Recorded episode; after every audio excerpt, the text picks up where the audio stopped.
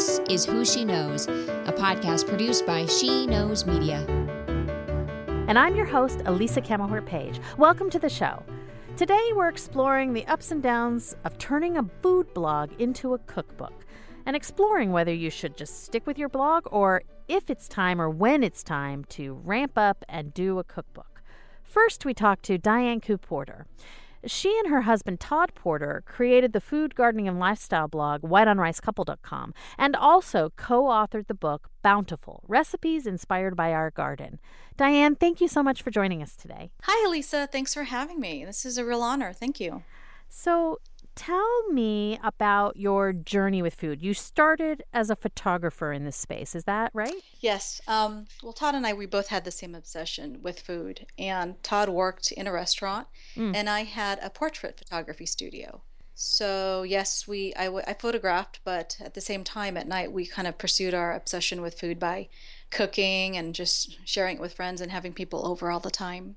Oh, that's so interesting. So you were doing portrait photography and doing sort of food photography on your own time? Yeah, well, I was photographing screaming babies all day long and all weekend long. So it was uh, I never photographed food at that time, and it wasn't until we started the blog that we figured it was kind of a creative escape for us. Mm. And then, of course, each blog post needed a photo, so we just photographed our food just like anybody else who started out photographing food. Um, it wasn't that great. You can always look at our original blog posts because they're always still up there. And then it wasn't until people started reaching out when they saw our blog to want to hire us. Then I was like, really? Photograph food? Is that a career? Does that pay the bills? Um, I might start thinking about it. And then everything just kind of evolved from there and here we are today so you started the blog as a purely personal it wasn't like a blog that was meant to promote you as food photographers. Yes, we started it just out of fun. And no, it was never meant to promote us because I don't think anybody crazy enough would try to promote themselves on white as white on rice couple. people thought people thought we were originally a um, a porn site. So oh. the first original visits were always very um, they were probably very disappointed when Wow. They didn't see what they were looking wow. for. I would like to see your early search term list that brought people to your site. That's fascinating. I never I never knew that. Wow. So now you start to transition to food photography as your career. Um, and mm-hmm. you're working regularly as food photographers, you're monetizing your blog. Um, what was your philosophy around the blog as it became not just connected to fun, but connected to your brands basically as food photographers? Yeah, but when we started out, it definitely wasn't, there was never any intention at all to monetize it, nor did we ever really understand the term branding in the beginning. and it wasn't until um, somebody in the community reached out to us to participate in a community called BlogHer.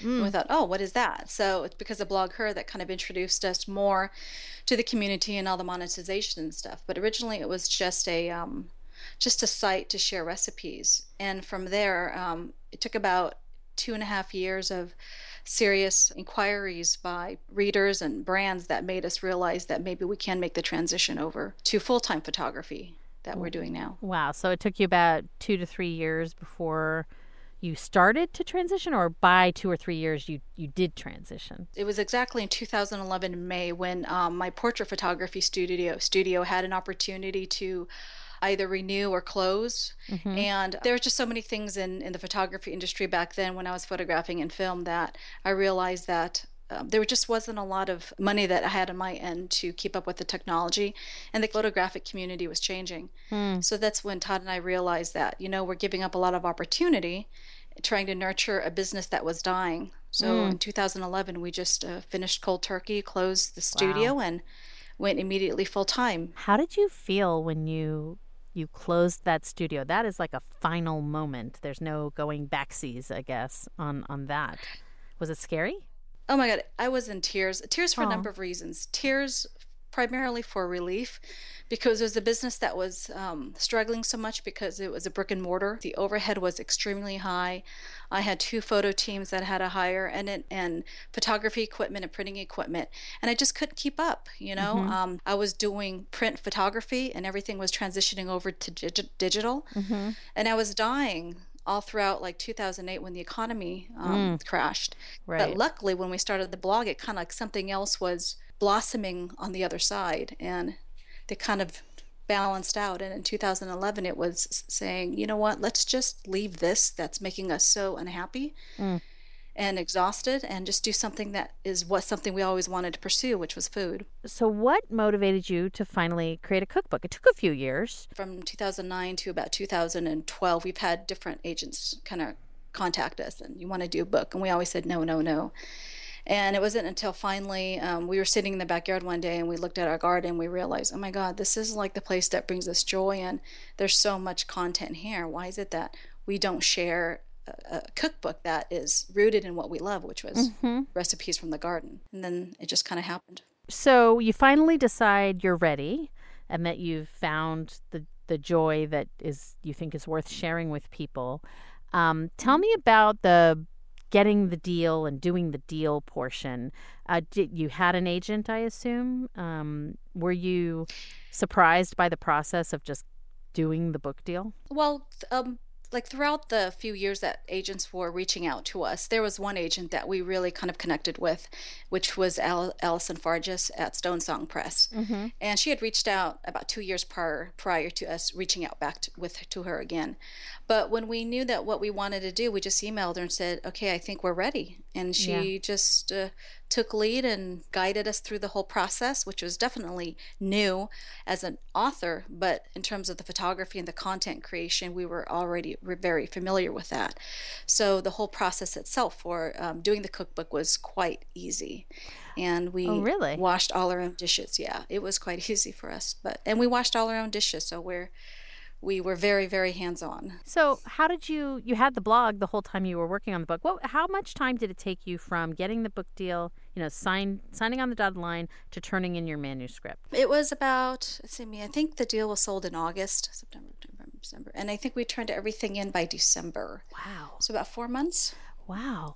That seems short. yeah, it was really me. fast. Yeah, that seems really fast.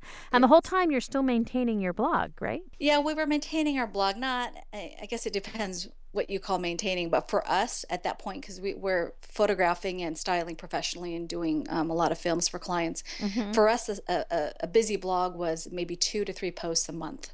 so Mm, okay. that was our goal. We're not doing two or three a week. So um, that was within reach and reasonable for us because we had to set parameters. Like, what's what can we do to still have fun, but not drive us, drive ourselves crazy? Because we don't want to lose the love of blogging. That's when we Right. realized if we're going to do the cookbook, we're going to maintain the company that we have. We need to only do two to three posts a month. Got it. And how did you decide what goes in the cookbook versus what goes on the blog? It was kind of easy just because we cook a lot of vegetables anyway, and we have a garden with about over 35 fruit trees. Wow. And we're always growing things, so there's a lot of inspiration every time we stepped outside into our backyard. So our problem was always having too much content, Uh-huh, but not having the time to share it on the blog. So all the content that we talk about all the time went into the cookbook. Most people, when they talk about any book, not just a cookbook, but they do talk about, oh, it's a lot of work. I mean, that's the thing that kind of holds me back, right? Like, oh, that's Right, so much work. So, so you say it's easy, and I'm totally intrigued by by why. Um, well, it was easy for us for a number of reasons. First of all, we're kind of type A people anyway. We're completely obsessive about recipes. Uh-huh. So, what people would normally talk about, you know, life and family at a table, we're talking about food just because we love it so much. And um, we've already photographed about four cookbooks prior to that already. We've already Oh, been right. developing lots of recipes for clients and editorial and magazines. So that process was streamlined because we created a, a workflow to make it work for our company, which produces assets and you know photography and recipes. So transitioning over that into a personal project um, for a cookbook was a lot easier because to us it was a stress free.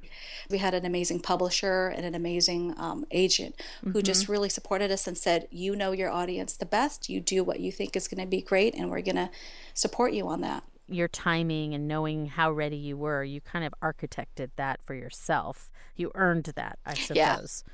Um, so, what should people know about what happens after the cookbook is published?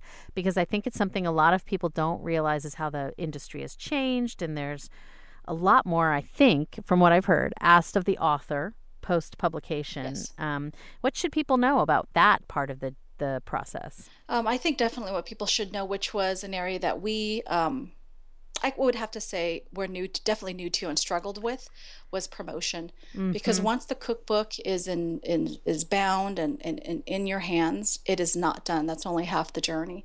The other half is promotion and making sure you satisfy your end of the deal, which is basically selling books. Yeah, I think that that's very daunting to a lot of folks. What did you find were your best? What were your best channels? But social media, definitely. I think, um, gosh, the blog, Facebook, back then Twitter, I guess, um, and Instagram. Um, all the social media channels were the best because that's where the audience was most engaged. Yeah. Um, and that was where like we had the most success, and it continues to be this um, way right now. So, do, are you planning another book? What's next? No book yet. It's too big of a task. So we sat back and talked about what next steps were. And I think next steps for us are to continue what we're doing and really take time to enjoy ourselves because we worked so hard, so many mm-hmm. hours for so many years. This is the first time in a long time that we've actually had a weekend off, Elisa. Oh, Because Todd and I both came from the retail world and both photography and the restaurant that we never ever had a weekend off. right. So now it's it's such a splurge to really say it's Friday. Oh my gosh, what do we want to do this weekend? We have never had that so long. So priority is just enjoying life and spending time with family, which we've been doing very proactively for the last at least two and a half years. That sounds really nice. I have to try that out sometime. Uh, It's nice. um, so, if you could give one piece of best advice for people who do aspire, I think a lot of people start food blogs. They start them and, and they're so passionate about food. And I think a cookbook is something that a lot of people dream about. Um, Right. And what what would be just your one piece of advice about how to make that dream come true For a cookbook or just every, anything cookbook? in general? For a cookbook. I would say really, really know what you want to write about. Um, Mm-hmm. Have a really focused topic. Mm. And um, nowadays, there's so so much content out there. I mean, we're bombarded bombarded by content, and now even particularly cookbooks. And Yes. I would say to not be afraid to share something personal in that cookbook, Mm. because I can go to the library, the bookstore, and pick up 20 cookbooks on pies. So if you wanted to write a cookbook on pie, to say why you love pie and share that story because that's what's really going to make it unique and make somebody want to buy your pie cookbook instead of the 30 others on the shelf. There really needs to be an identity again because of the fact that there's just so much content and so much Right. talent out there. Sometimes people say that it's all about a niche topic, but I also think sometimes you can talk about an, an everyday thing, like for instance pie. But if your voice is unique and you ha- uh, you have a completely unmistakable voice, that that is also a route to differentiate yourself into success. So I think that's really really wise to know what is uniquely you, whether that's the topic or the voice, or you know both. You guys Yes. have both, right? So Diane, thank you so much for sharing um, your story, but also your experience and your ideas and your um, advice. So I really appreciate you being on the show with us today. Oh no, thank no problem. Thank you so much for thinking of us. Next up, we have Kathy Strahs.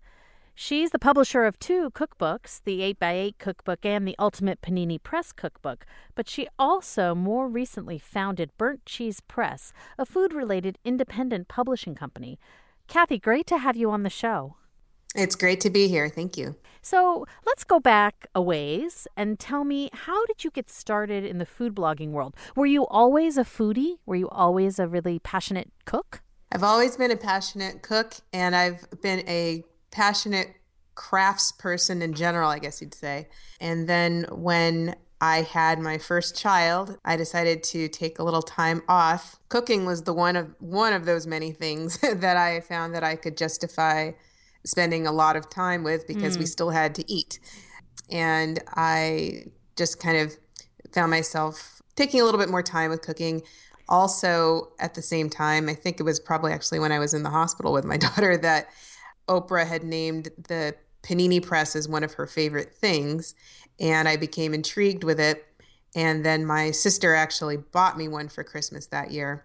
And so here I was with a newborn and a panini press and an inkling that I wanted to do something creative while I was uh, being home with my daughter and not in an official work mode, um, but still wanted to keep a toe in the professional world.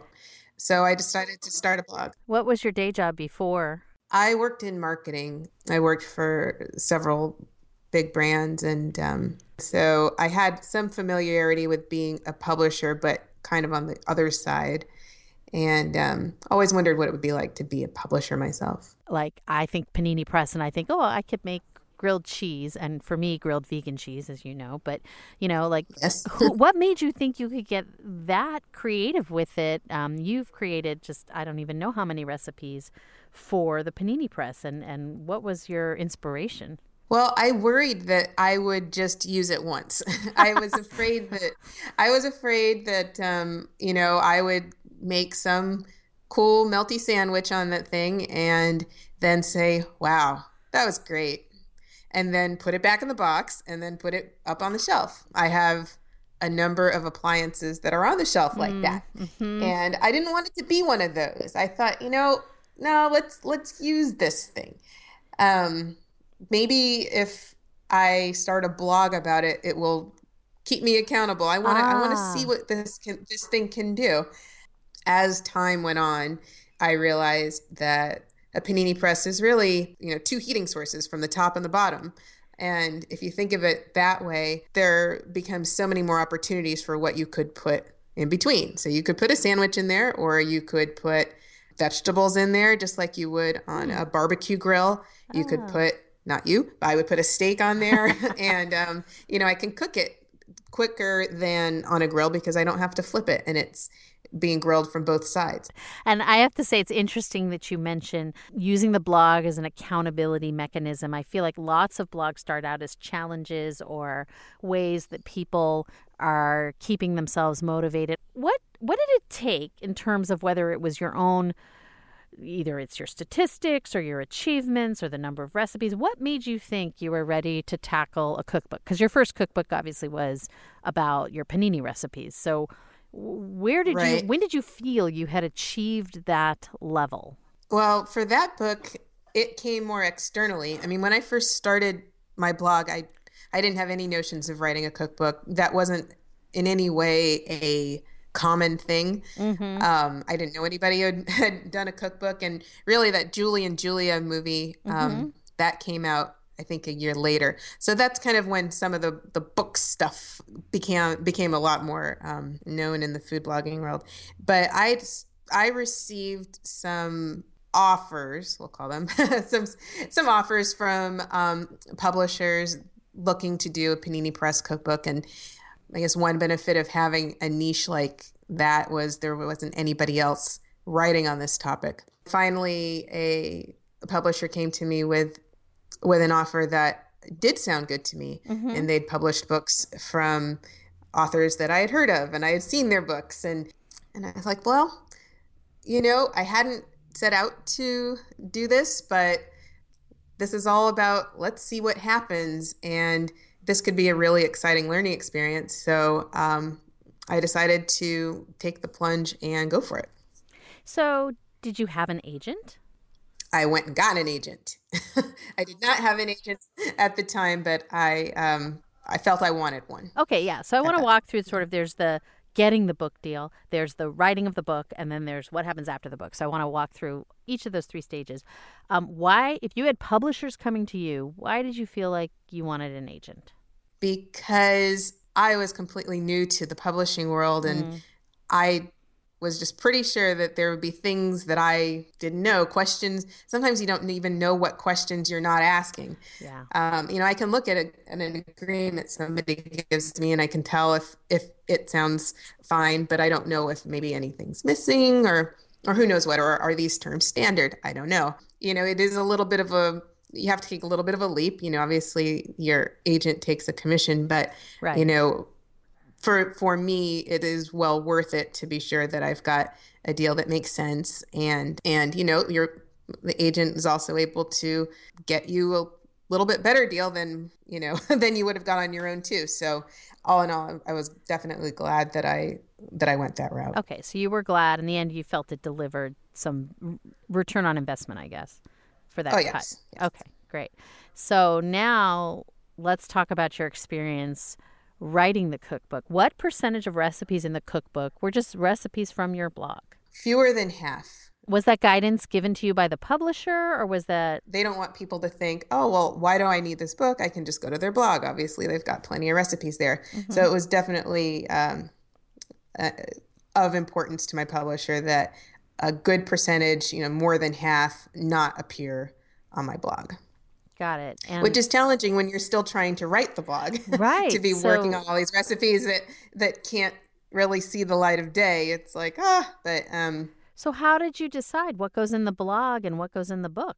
well sometimes had to do with seasonality Mm-hmm. um because when you're writing a book too you don't always have the luxury of of making recipes at the proper time of year Mm. you may have to make something you know with apples right in the middle of spring or whatever so sometimes that would that would be why. I mean i would i would only put things on my blog that you know would probably make sense for the season.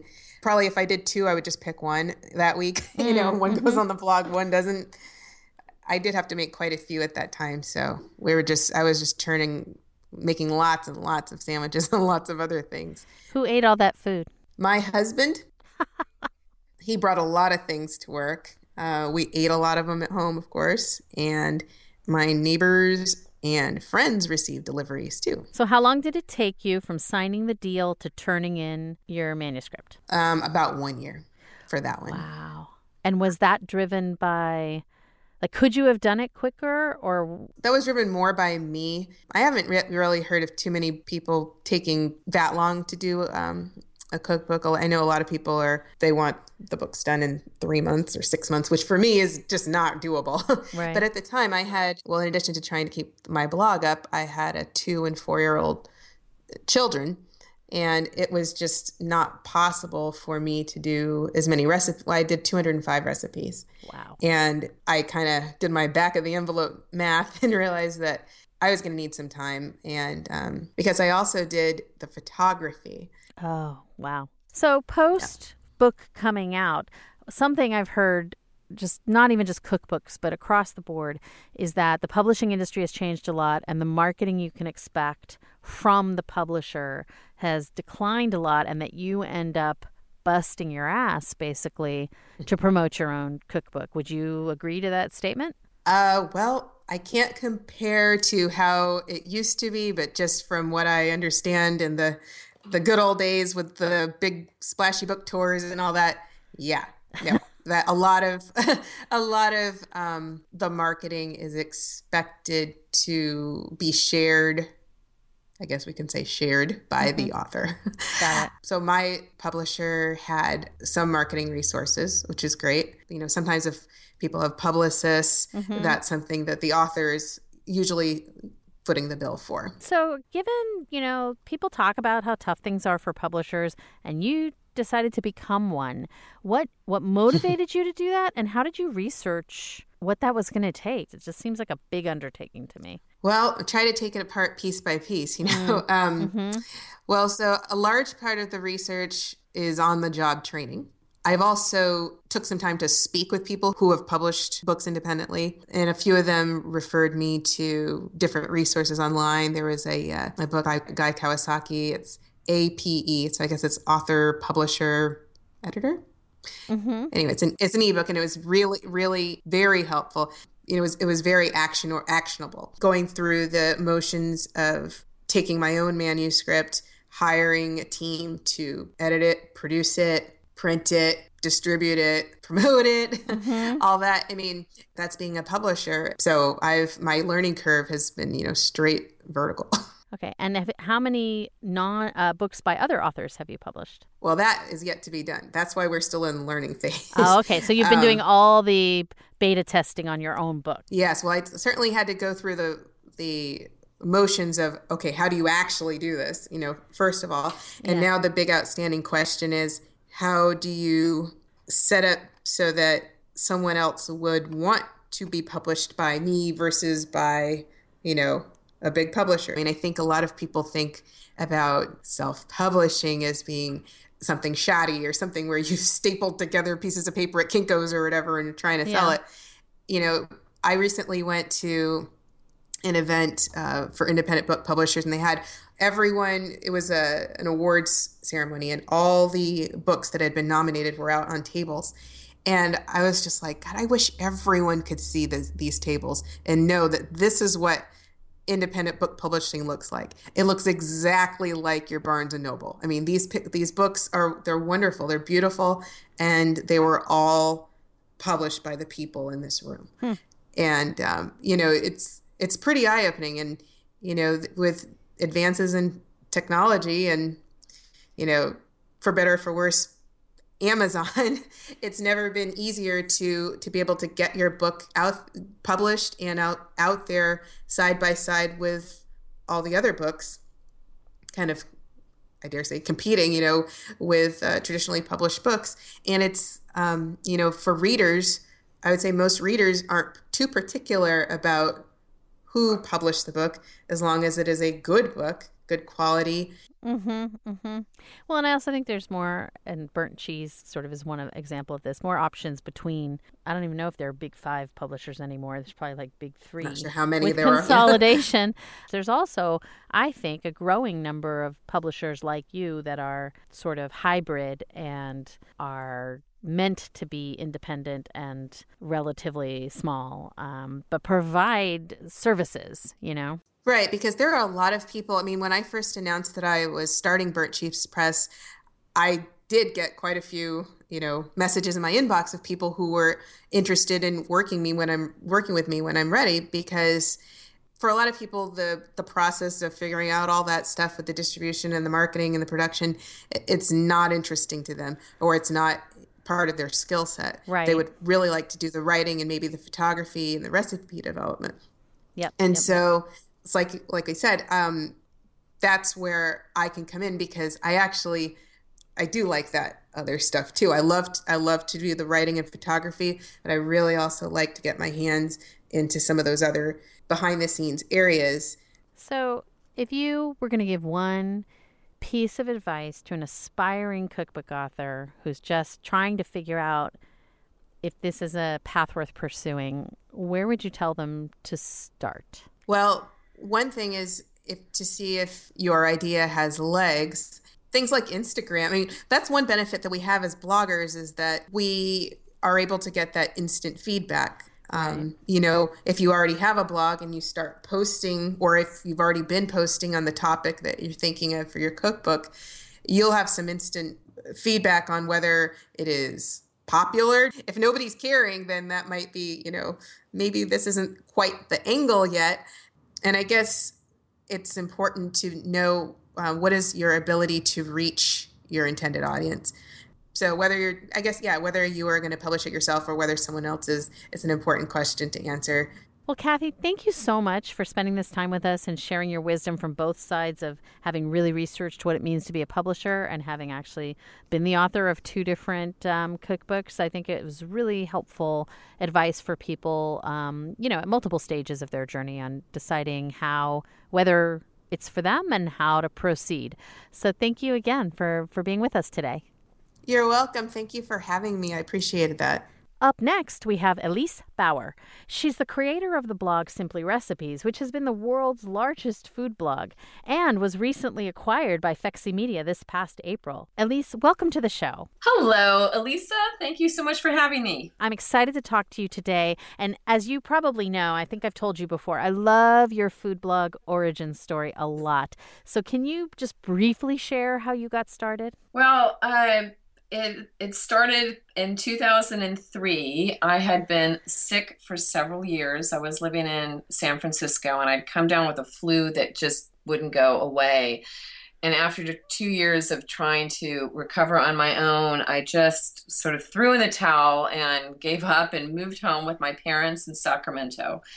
And at that point, I I had not worked for a couple of years. I was not getting better. And at around the same time, I started this food blog. And while I was home with my parents, I figured, well, I'm too sick to do any real normal work, but I can at least learn how to cook from my mom and dad, who are both great home cooks. I'd been collecting recipes from them for a while, but it's only when I moved home with them that I focused on it because um, I didn't have anything else to do. and Mhm. So, you- uh, yeah, that was that's how it all started. You started multiple blogs, but the food one was the one that that really caught fire, isn't that so? Yeah, I, I sort of I had given myself one year to just do whatever I wanted that I could do with the energy levels that I had, which were pretty low, and and I started a, a let's see, a music blog, a book review blog, a marketing blog, a recipe blog, uh, sort of a random catch-all. I just I just decided I was going to take everything that was in my brain and stick it out on the web.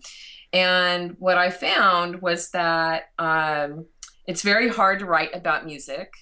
Um, I found with books that I would get complaints from kids that they couldn't use my book reviews as um, as for their book reports. like they, they were trying to plagiarize and they just it just wasn't good enough. oh my gosh. and I know, right?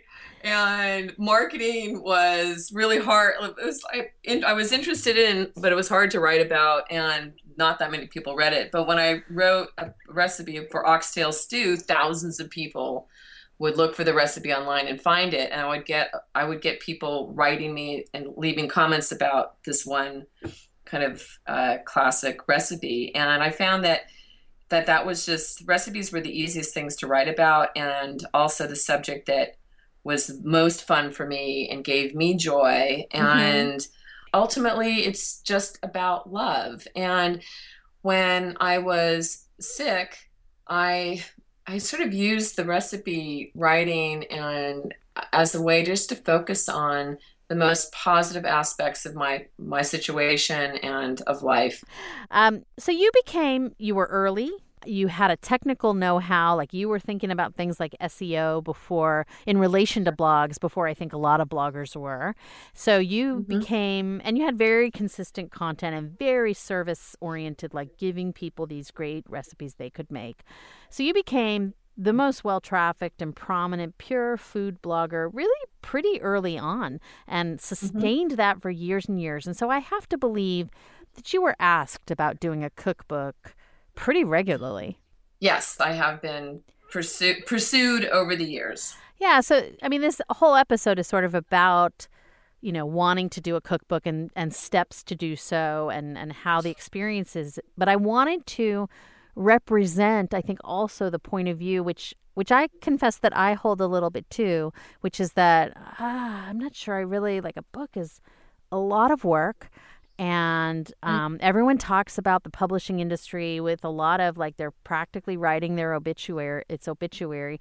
So i have this sense of reluctance and resistance. And so um, i did want to ha- represent that point of view a little bit about you know it's not the be all to, and end all to get to a cookbook right away and i wanted to know what held you back i mean what has now been 13 years of being a top food blogger what was your what held you back Well, I think the the first thing is that it was never my ambition to write a cookbook. And I think for many people it is their ambition. And it's never been my ambition. I'd actually love to be an author. I just but the being a cookbook author has never ever ever ever been an ambition of mine.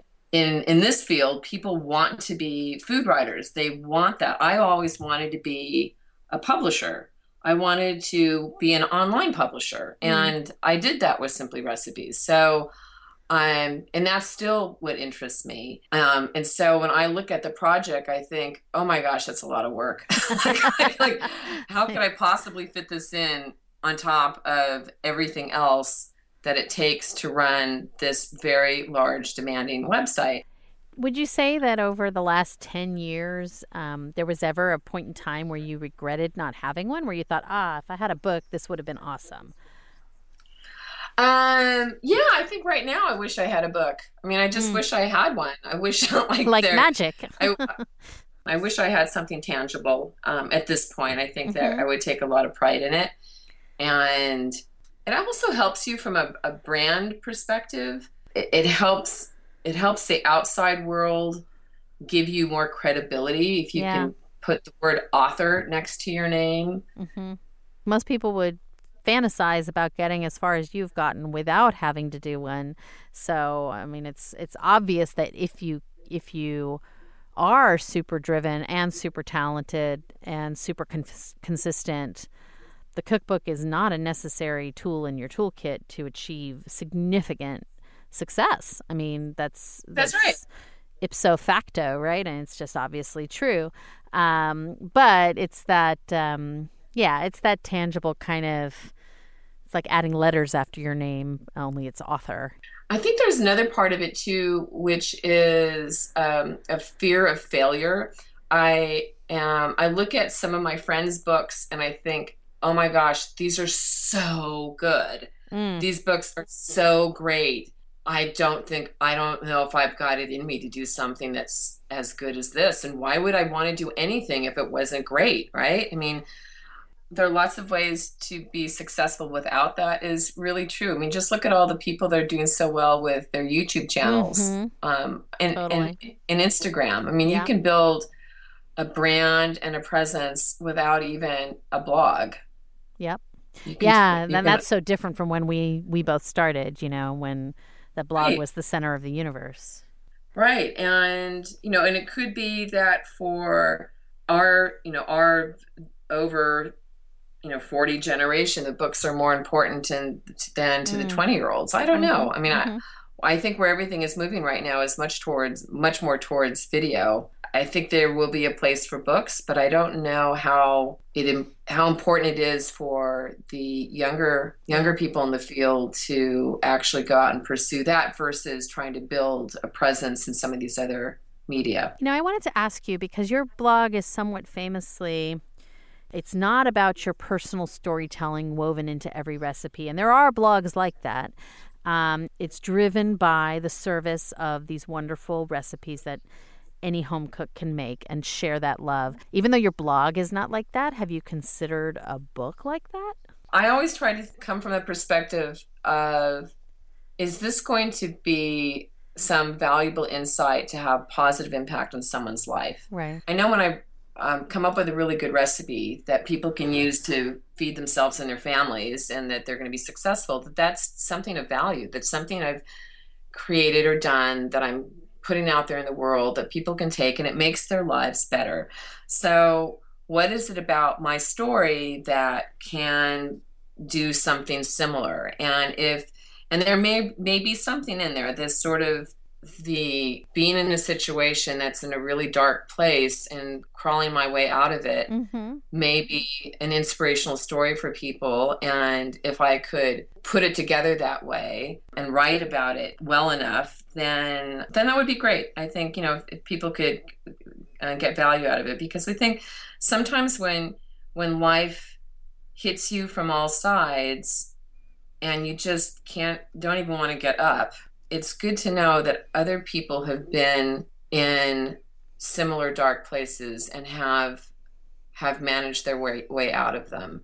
But you know, perhaps I could weave that into the cookbook too. I don't know. I mean, I when I was first putting together an idea for a cookbook, I wanted it to be the concept was um, coming home because mm. for me that mm-hmm. story mm-hmm. of of the getting over the chronic fatigue being back at home and all of the recipes that came out of that. And when I talk to publishers, they're uh, no, all we really need is the best of simply recipes. huh. and so, okay, all right, well, I actually really think it's refreshing to to talk about the trade-off that is involved and even whether you're big or small whether you have a big reach or not a big reach whether you you know it's it's it's a trade-off. Every every minute you spend on a cookbook is a minute you're not doing something else um, and there's a right. lot of minutes involved. So I think it's a realistic perspective that I wanted to bring our audience who have a dream, you know, like you, have a vision of what they can do, but don't really know everything that's involved. And I'm, I, I think it's awesome to just talk about that openly and say, you know, there's a whole bunch of reasons that doing a cookbook may not be for you, and that's that's okay too, or it has to come mm-hmm. at just the right time. So I really appreciate you telling your story. Well, thank you, Elisa. It's always a pleasure to talk with you. You as well. That's it for this episode of Who She Knows, a SheKnows Media podcast. I'm your host, Elisa Camahort Page, Chief Community Officer of SheKnows Media. Please tweet me at Elisa C or leave a message for us on either the BlogHer or SheKnows Media Facebook page. Or now you can email us at podcast at sheknows.com. We would love to hear from you. Thank you so much for listening.